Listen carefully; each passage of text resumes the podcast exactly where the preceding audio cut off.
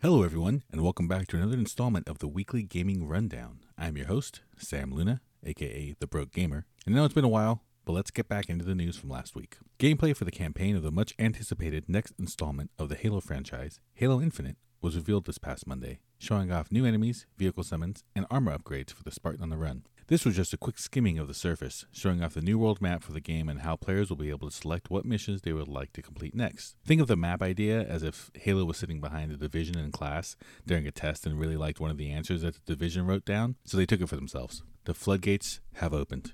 Warner Bros., owners of a ton of different IP, including Batman and Scooby Doo, are rumored to be making a platform fighting game, much like Nickelodeon's All Star Brawl and the OG of all the OGs, Super Smash Bros. Although not officially announced, many sources have confirmed this was happening, including the leaker of all leakers, Jeff Grubb. Grubb is to the video game industry what the iceberg was to the Titanic, just providing an endless number of leaks. No one knows what studio is developing this game or when it is expected to release. Also, a few pics of the game leaked, mostly just showing off stages. NVIDIA's GeForce Now announced that it is compatible with the Microsoft Edge browser, allowing for Steam games to be played on Xbox consoles. Although it looks as though the cursor movement is a little laggy, users of the service are hoping NVIDIA launches an app for the Xbox which would allow better access to their Steam libraries. Will this happen? Probably not, because that would be detrimental to Microsoft's bottom line and probably pull people away from Game Pass. In a veiled effort to not face its harshest critics publicly, Blizzard has announced the cancellation of BlizzCon, an online version of their annual event that was scheduled for February of next year. In a press announcement Tuesday, Blizzard stated that they would like to focus all of their development team's energy on their current and upcoming titles, as well as a reimagining of what the event may look like in the future. Plus, you know,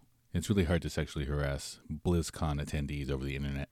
Bobby Kotick, real life troll who no longer lives under a bridge because there aren't enough goats randomly roaming the streets to eat anymore, has announced that he has reduced his salary to the lowest salary permitted for entry level work in the state of California. The millionaire slash doorman of Activision Blizzard's Kazu Room stated that he would be taking the pay cut until all the problems that were facing the company were taken care of, like some sort of video game mafioso.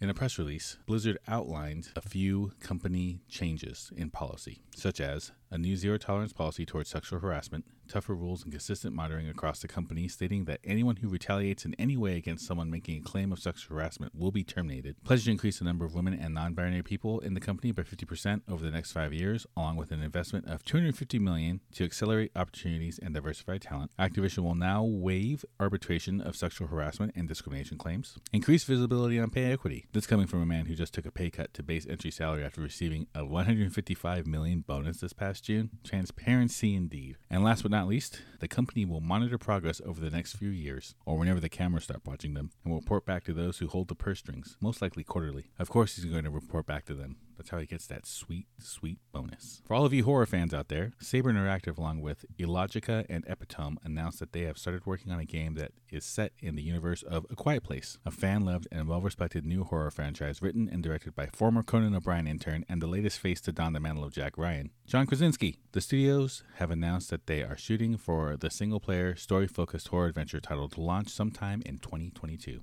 Man, they must have been working on it for a while then. Continuing with the horror game genre, Dead by Daylight is expanding once again, having teamed up with Konami to release an all new Pyramid Head skin, as well as a James Sunderland skin for their Hollowed Curse collection. This game is like the Fortnite of horror games, and it just keeps getting better. Niantic, makers of Pokemon Go and Harry Potter Wizards Unite, released another walk around and find out AR experience. Pikmin Bloom. This isn't like any other puzzle based action Pikmin installment, though. In Bloom, you build up a squad of Pikmin and just walk around with them, triggering little gardens to bloom where you walk. In a move that should have happened after Microsoft shuttered the Mixer app, Xbox has begun testing Twitch live streaming for alpha and skip ahead alpha testers. This would allow gamers who are primarily console based to not have to get a high end PC just to stream their games online. In a report that surprised no one, Nintendo's N64 expansion offered on the Switch Online service has issues. Controller lag, frame rate troubles, and bad button layouts are the main issues. Some users are reporting that they are being kicked randomly due to software malfunctions. Looks like Nintendo should have spent their time taking notes from these emulation sites instead of trying to shut them down in court.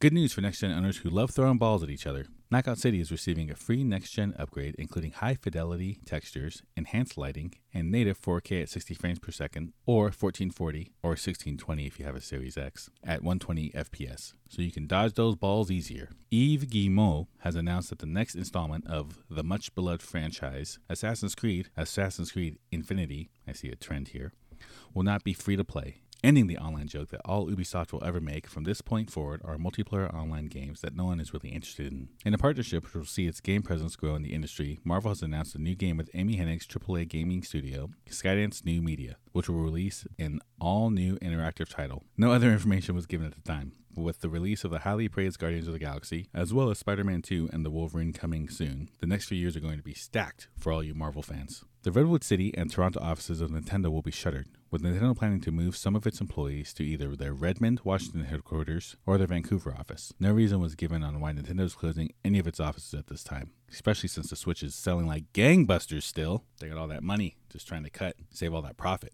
Anyway, in a game that just won't die, Elder Scrolls V Skyrim Anniversary Edition will introduce new quest lines, weapons, and armor for the game when it releases November 11, 2021. Two of the new quests will be linked to Morrowind and Oblivion. Ghost of the Tribunal, featuring new armors and weapons from Morrowind, and The Cause, which will follow the Mythic Dawn cult in their attempt to open an Oblivion gate.